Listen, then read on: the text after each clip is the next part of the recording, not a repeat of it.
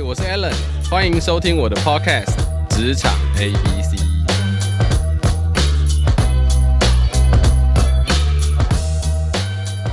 Hello，我是 Alan，欢迎大家来收听我的 Podcast《职场 ABC》。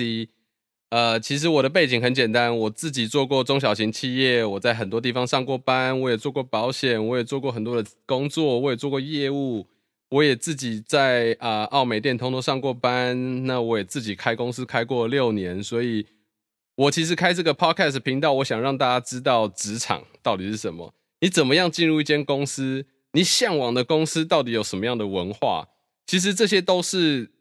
不管你是社会新鲜人还是社会的老人，你永远都在想这间公司到底长什么样子。你没有进过苹果公司，你会不会很好奇苹果公司长什么样子？里面的工作文化是什么？你没有进过法拉利的公司，你有没有很好奇法拉利的业务是怎么做到法拉利业务？讲真的，很丢脸的是，我自己都丢过法拉利的业务，因为我觉得法拉利很屌，可是没有人理我。你不知道大家有没有这样的经验？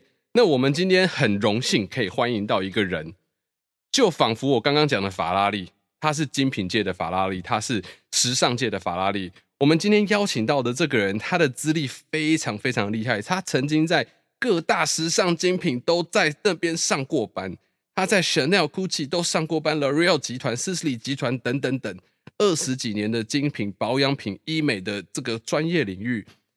我们都很好奇，说他怎么样可以进到这个行业？他的学历是什么？那他现在做什么？他有什么样的证照？可以大家做一个借鉴。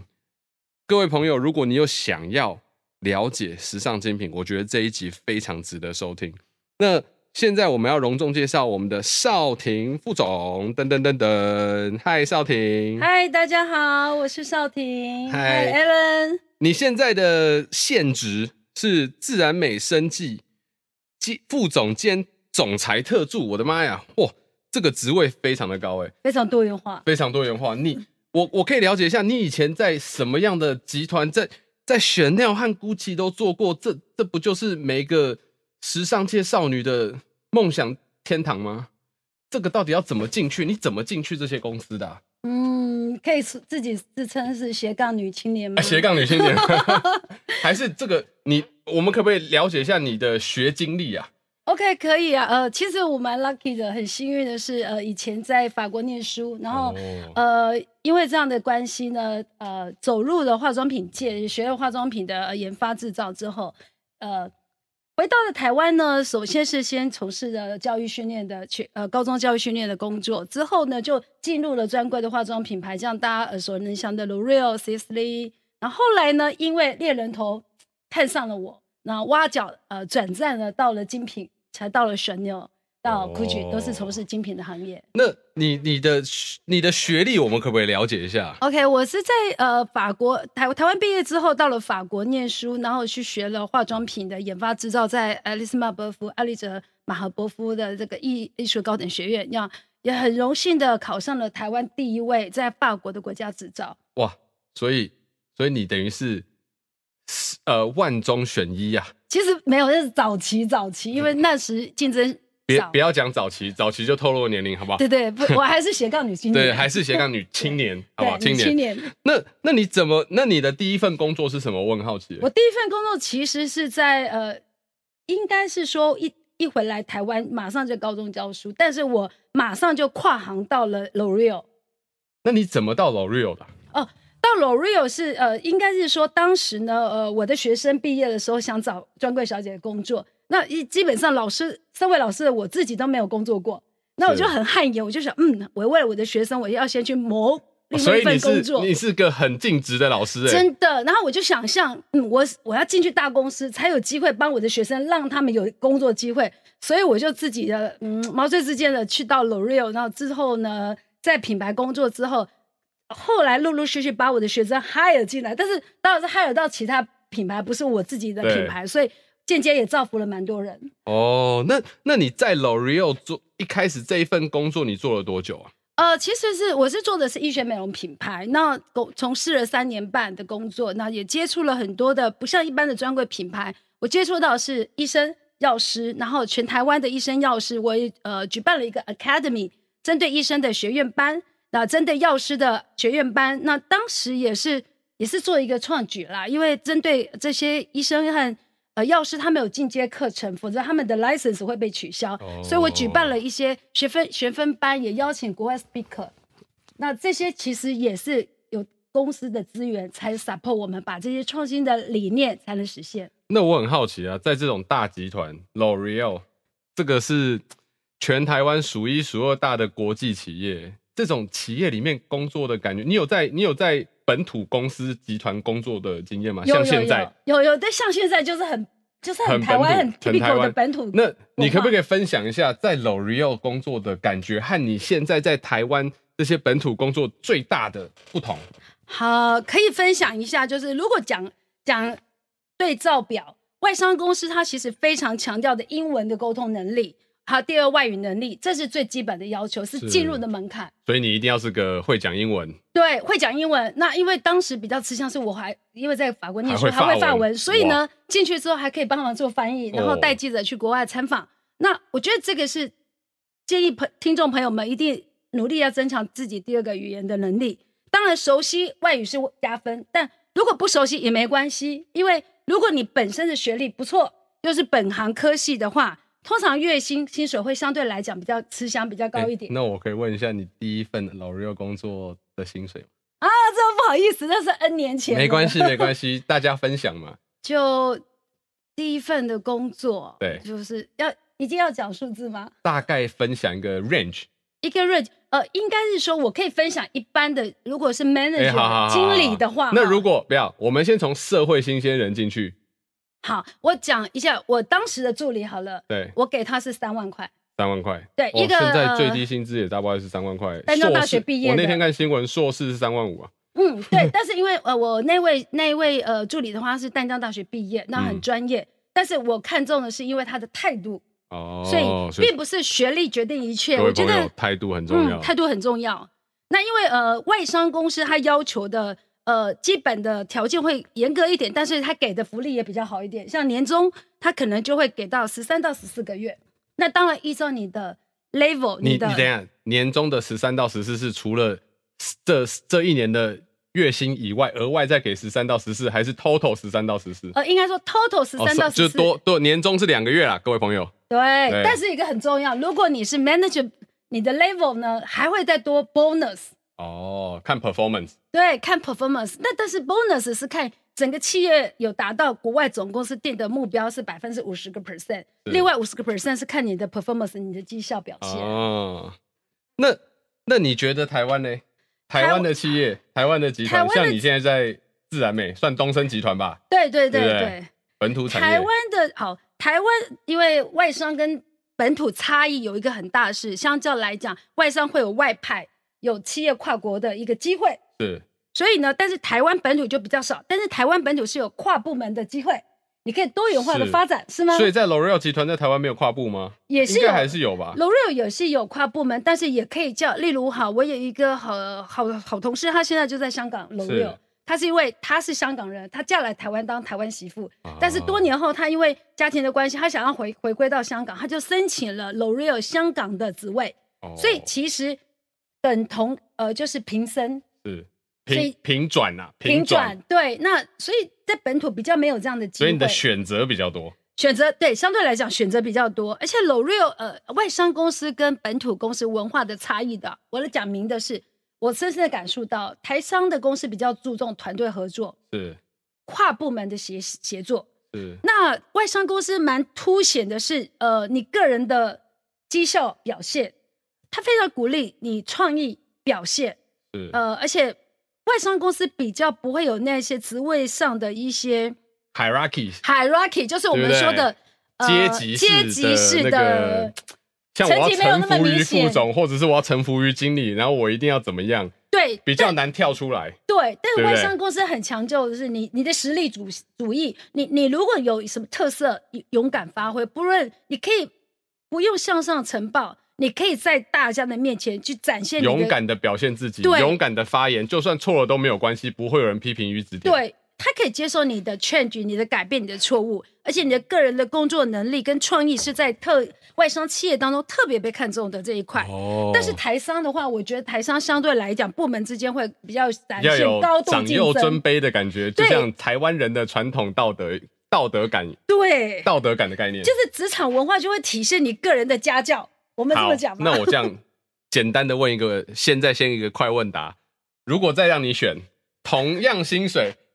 同样薪水，外商和台商，你选哪一个？同样薪水，同样工作内容，同样工作时数哦。外商跟台商，我当然是选择台商啦。啊，对对对对，因为他现在在东升啦。哎呀，对呀，怕被老板听到是吧？嗯，没有，但是我必须要承认，外商呢总是会带两只手机出门。你不睡觉前，你还是会看手机，为什么？因为外商会有时差。当你的国外老板正在工作的时候，你你要在台湾你要睡觉，但是你不要忘了你是跟老板没有睡觉，你老板可能刚睡醒，要要开始工作了。对，还有一个最大差别是外商你会有两个老板，一个 report 给呃 local 的 manager，的老板呃 GM，一个是国外的老板，所以你会有两个平行的老板。所以有时候你跟你在做决定的时候是必须两个老板要认同，但往往有时候会你国外的老板让你这样做，但是 local 的老板不认同，这时候你就必须当中。很好，那其实跟台商是一样的啊，跟本土的一样啊。你有这个长官和那个长官，你两个长官都要买通了以后，才能在报道上面，其实是一样的。没错，但是台湾呢，会有那种出现呢，送鸭汤 啊，对，就是呃，搓汤圆，搓汤就会有搓汤圆的人出现，这时候就会告诉你该怎么做哦，然后该该收敛什么，该表现什么。可是外商不会，外商不会。你送上去，你要么就是赢了，要么就是。就是 yes or no，yes or no，五十五十的几率。对对哦，所以基本上外商公司压力特别大。哎、欸，那我问，如果我真的不会讲英文，这个真的差很多吗？还是我英文一定要讲到多好？其实语言是一个呃入门槛，但是并没有说一定要很好，因为我觉得有趣的是外商公司，即使在台湾外商公司都要写英文。往来信件跟你的同事，即使坐在你隔壁的同事，你跟他讲完事情之后，他们都会要求一个标准动作。我再发一封信给你，而且全部都用英文。所以是不是可以这样说？就算我的英文不是很好，就算我讲的不是很好，我只要看得懂可以写，基本上还是可以活得下去。是可以，但是 but 国外的大老板来巡视的时候，你必须要会讲英文，因为。假设你是 manager，这是基本的。要不然他不知道你在讲什么，你不可能找个。对，他有可能当场问你问题，你答不出来，你的老你的总经理就会真的耶变脸了。你知道我之前以前在澳美的时候，我们提案给台湾兵士，台湾兵士的客户直接跟我说，你就提给我老板就对了。他老板是德国人，所以我的简报全部都要讲英文，所有的东西都是英文。结果我们自己的经理，自己的总经理在奥美的总经理，他没有那么好的英文，他根本听不懂我在讲什么，他还叫我 rehearsal 给他听，你知道。这个真的很尴尬，不是说英文好与不好，可是有时候真的是你会那么一点英文，真的对你很帮助，因为你出去就是不一样，你可以直接对人家做做沟通，不需要经过别人。对，而且我坦白说的，年底考核 perform performance 会英文能力好的人都总是特别吃香。外派机会总是先给这些英文能力好的人。对啊，可是我觉得外派其实也是个大家台湾人很向往的东西哦。对，因为你外派有好多好多福利，加薪、加薪、住得好、住宿、派车、派可能还派助理给你，还有你的家人，他都会好。那包括小孩的就学，我知道这些东西很好，因为我也想过。可是你有没有想过这个 downside 不好在哪里？就离家人远啊，这可能照顾不了家人，然后久久回来一次啊。你没有朋友，你还要融入国外的文化。对，嗯、你以为出去当外派当 expat 很屌、很厉害、很棒棒？问题是你在那边所有的消费跟你在台湾的消费都完全不一样。你没有一个朋友在那里，你没有任何的资源，你就算想要找个厂商，你都找不到啊。对，而且资源，而且外派其实有一个最大的隐忧是，外派顶多就几年，结束了你就回来。回来如果当地 local 没有位置，你回不来，回不来你就一直流浪在国外，可能就换了别的企业。当你要回来的时候，对，当你要回来的时候，你发现哇，台湾的本土的薪水一位置没有，二本土的薪水没有提升，你还宁愿留在外派，而且你也接不了台湾的轨道，接不了，对，那你就会回不来。文化不同，模式不同，工作方式不同，社会的气气势不同，你根本接接不起来啊！接不起来。我分享一个我的好朋友的一件一个好朋友，他现在人在呃外外商，外商之外，他外外派到国外之后，他变成总经理。是。那他变总经理之后，他一直想回来，因为他爸妈都老了，可是他回不来，因为薪水是二分之一啊，再来也没回来还要住房，也没有车子津贴，什么都没有了，所以他后来想想还是停留在那原地，真的，那一直到老才愿意回来。那你看这当中他牺牲了什么？他跟家人的相聚的时间，对，牺牲了他跟朋友相聚的时间。那但他赚到了什么？他赚到了很多钱，很多钱。但是最后呢？最后这些他买用钱也买不到的。重点，对，我们没有讲那个重点，国外的税金有多重？对，就是因为税金很重，所以他不愿意放弃。各位朋友，不要以为在国外拿的薪水是台湾的两倍啊，你的税金也是台湾的两倍，好不好？我跟你讲，在台湾拿十万，去国外拿三十万，你扣完也是十万。国外的消费还比较高，台湾吃一碗卤肉饭，你到国外哪有卤肉饭给你吃？台湾的卤肉饭多少钱？三十块、五十块。到国外卤肉饭也是三十块、五十块啊。对，而且最重要是，还不一定吃得到道地的。你是外派，你的 title 很大，你出 去一定是你请客的。啊是啊，而且大家文化不同。对，重点是文化不同。可是我觉得，其实我刚刚开始工作的时候，我也很向往到这些外商公司。我就像我刚刚讲的，我曾经投投履历到法拉利，我想当法拉利的业务，我很喜欢开车，我又觉得我很会卖，有没有？嗯嗯，我投大概十次吧，很难很难，没有没有人理我。沉大海的，我相信也有很多人丢他的履历到 Chanel、Gucci 啊，到 L'Oreal 啊，都是石沉大海，因为大家很向往这些工作。可是你你可不可以跟我分享一下这些？譬如说我们讲 Chanel 好了，Chanel 大家都知道有没有？讲真的，有时候我觉得我走进 Chanel，大家都不太屌我，因为呃，好像看我的样子，觉得我买不起，你知道？我我其实不太懂，就像你做教育训练、做培训，你有没有去教他们怎么判读一个人呢、可是你不觉得你现在看过很多视频，阿贝大陆很多视频有没有？阿贝穿夹脚拖破破烂烂走进去跟你说：“年轻人，我要买台车子。”结果没有人要理他，就另外一个业务很热情的给他做，以后发现他是个大老板，一次买十台。那台湾这些精品的品牌，我们走进去，他们怎么判读我们呢、嗯，其实。精品品牌，你是说前线的 sales 吗？对，前线的 sales 柜柜台，你不觉得那些柜台的人看起来都很贵气吗？因为他们穿的很体面，他们长相很体面，所以他们给你这种高贵的感觉。可是你走进去，你明明有钱，他们会觉得，嗯，他们会打量你。嗯，对，没错，因为他们都有快速扫描气，因为他们的眼睛已经很锐利了，每天在看着光鲜亮丽进来的客人，他们可以很快做一个判官的概、嗯、概念，就是说。评断他的外形的穿着，他的打扮，来评断他的口度深深，口袋的深度有多深。那但是并没有那么确定，因为曾经我可以分享，我们曾经在一零一以前有一个同事呢，他就判断有一个呃穿着 T 恤牛仔裤，然后进来拿了一个纸袋的先生。是。那大家都因为很忙嘛，因为其实你知道高端的品牌，它服务都是讲究非常精致的服务，one by one 的，但是他就是误判了，没有一个人去打招呼。后来是。实习生去打了招呼，接待了他之后，结果呢，很意外的发现，这位先生他是要买给买礼物给他的老婆和小孩，对，所以他非常大方，他手比的每一样东西他都要，他都要。结果他那个纸袋拿出来是纯现金，哇，对，所以很意外的捞到这个客人呢。那当然大家也很意外，为什么他是不是带着提款卡，而是带着现金？为什么？对，因为他刚好刚好成交了一大笔的呃订单。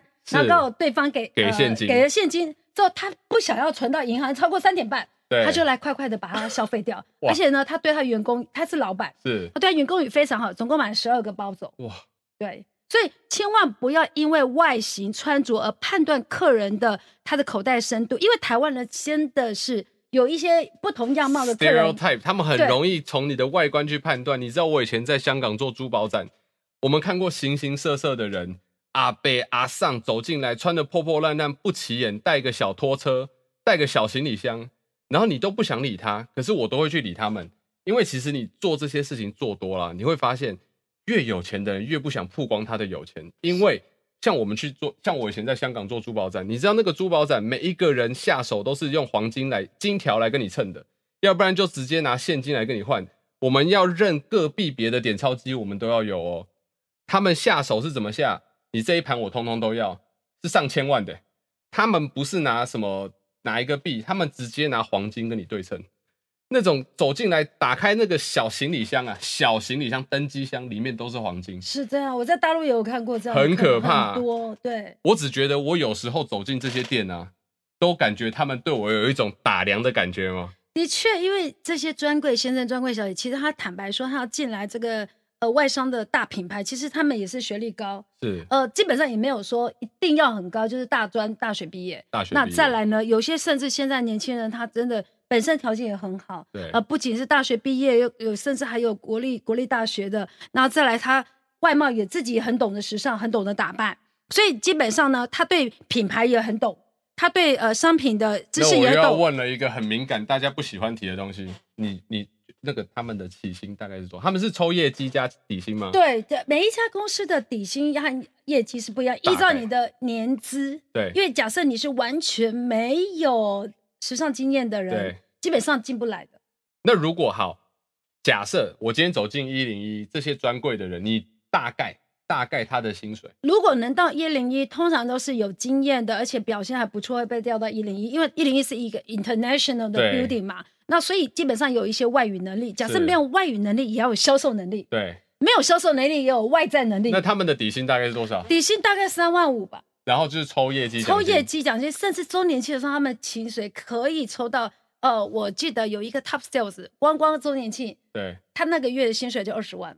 哇，所以其实他们都还是有一定的收入水准，所以才能让他们感觉这么的不一样。其实从哪里看得出来呢？呃，其实通常他们周年庆就是十三到二十的 range，对，他们会犒赏自己啊，是。因为他们也是同时品牌的爱用者，对，所以当他们下班的时候，全身也是光鲜亮丽的 logo，所以你会你根本看不出来他是专柜先生、专柜小姐，还是他是。有钱人，他是会懂得时尚品味的人，其实基本上已经 mix 在一起，因为很多人他是喜欢这个品牌而加入到这个品牌。看多了会变漂亮，看多会爱上了，摸多会变美丽，而且会变内行人，会变时尚，重点还会变得内行人。他知道要投资哪个精品，哪个精品会增值，是不是？他会投资在自己身上，我就应该去卖法拉利。当然，但是我我必须讲，那些人他的上进心和企图心很一定很有的，因为我觉得在外商工作。相对的，他们真的会很在意你的 performance。我觉得给我的感觉，在台湾的公司啊工作，可能你可以混，可能你可以感觉会 blend in 大家在偷懒的时候。可是我觉得外商很难呢、我就我在外商的经验呢、啊，老板都盯着你看。我们以前我们以前在澳美电通还写 time sheet，time sheet 是什么？你每一个小时在做什么事情？不是不是你老板看，不是你的总公司看，是你的客户在看。嗯，因为我们是 retainer，我们是专专听，你的你的客户会每天看你在干嘛，你什么时间点，Alan，你又跑去哪里了？Alan，你这个时间点为什么没有在开会？Alan，你的报告什么时候会出来？被盯得死死的，我觉得这个追得真的很紧。我觉得在台湾虽然工作环境不同，可是相对的那个速度，那个速度感不太一样。是，的确，外商公司要求的是很 planning 的计划，你必须每一个人的头脑。就像电脑一样，你要有计划组织能力之外，你还要有下一步的 action plan 的能力。所以，他不断的在讲求速度和效率之外呢，还有你的企图心、你的计划能力、你的创意在哪里？相对来讲，本土比较不会那么在意做 planning。对，对我觉得这是最大的一个差异。嗯、如果你要学习怎么做计划、做 planning，挤进外商是一个很好的学习机会。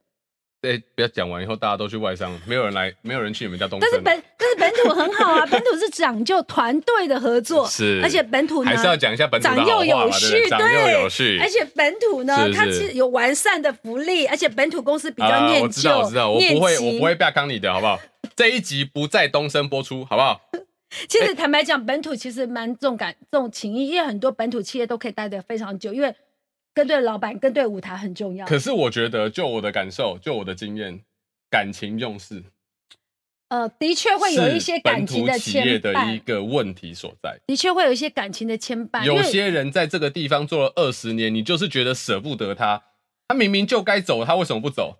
对不对？嗯。有些人就在这边做了一年，可是他的表现非常好，你就是要压着他，因为这个二十年的一直压他。对。但所以就变成你要自己去转换心情，对工作重新燃起热情，这个是很重要。所以我觉得最重要还是 attitude，你的态度。对。不论你在外商或者是台商都一样的。各位朋友，态度胜于一切，这是我这十六年来工作开公司的一个建议。不管你是去面试，不管是去工作，我觉得真的是一个态度问题。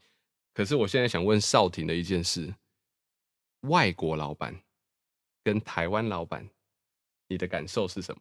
因为我觉得大家都讲真的，台湾人能接触到外国老板的比例真的不高啦。那大家都是台湾老板，台湾老板形形色色也有，外国老板形形色色也有，有没有一个大方向？你觉得外国老板和台湾老板的不同？呃，讲最重要是授权吧。也外商老板呢，其实他是很，呃，这里必须要分享，有时候外商老板你，呃，年纪不一定比你大，对，他，但是他很有很多的想法和创新，但是他希望你给他帮他执行，因为外商其实在 global 的呃 headquarter 那边已经有一个 guideline 了，一个 plan，你只要跟着 following 就可以了。但是外商老板很尊重的是，你有没有按照他的计划去执行，他要的是结果，过程他不管。哦，他适时的授权，我要的是 result，非常讲究 result。但是台湾的老板他要的是什么呢？按部就班，按照他的想法，拿着他的地图，是不是走他的路？啊、这点我必须要分享说，拿老板的蓝图，你试着要站在老板的高度去走老板想走的路。但是外商老板是你要帮他创造地图。他只要确保你有达到终点目的地，跟他一样就好。你怎么跳到的？只要不不不犯法，不不不什么什么什么，不违法违规，你只要到那里就就算。也是，但是外商老板当然一定会有一些干扰，你不能触碰哪到哪些是他的底线。OK，那你只要最后结果有达到公司总公司的标准，你就过关了。哦、对，对我我觉得我的经验也是这样。我以前做事情，我在外商的时候，老板根本不管我怎么做。反正你只要把标案拿到就好，你只要提案过了就好，我不管你怎么提的，只要客户满意。重点是客户满意，而且如果老板来骂我，我还跟他说啊，客户满意啊，你要说什么？那就没问题，是不是？嗯。可是，在台湾，我觉得很多老板会照他的方式、他的想法，他觉得啊，你怎么就是说不听啊？啊，老板，你开的是 Toyota，我开的是法拉利，我们的速度本来就不同，我们的、我们的、我们的排档杆的位置也不一样啊，老板。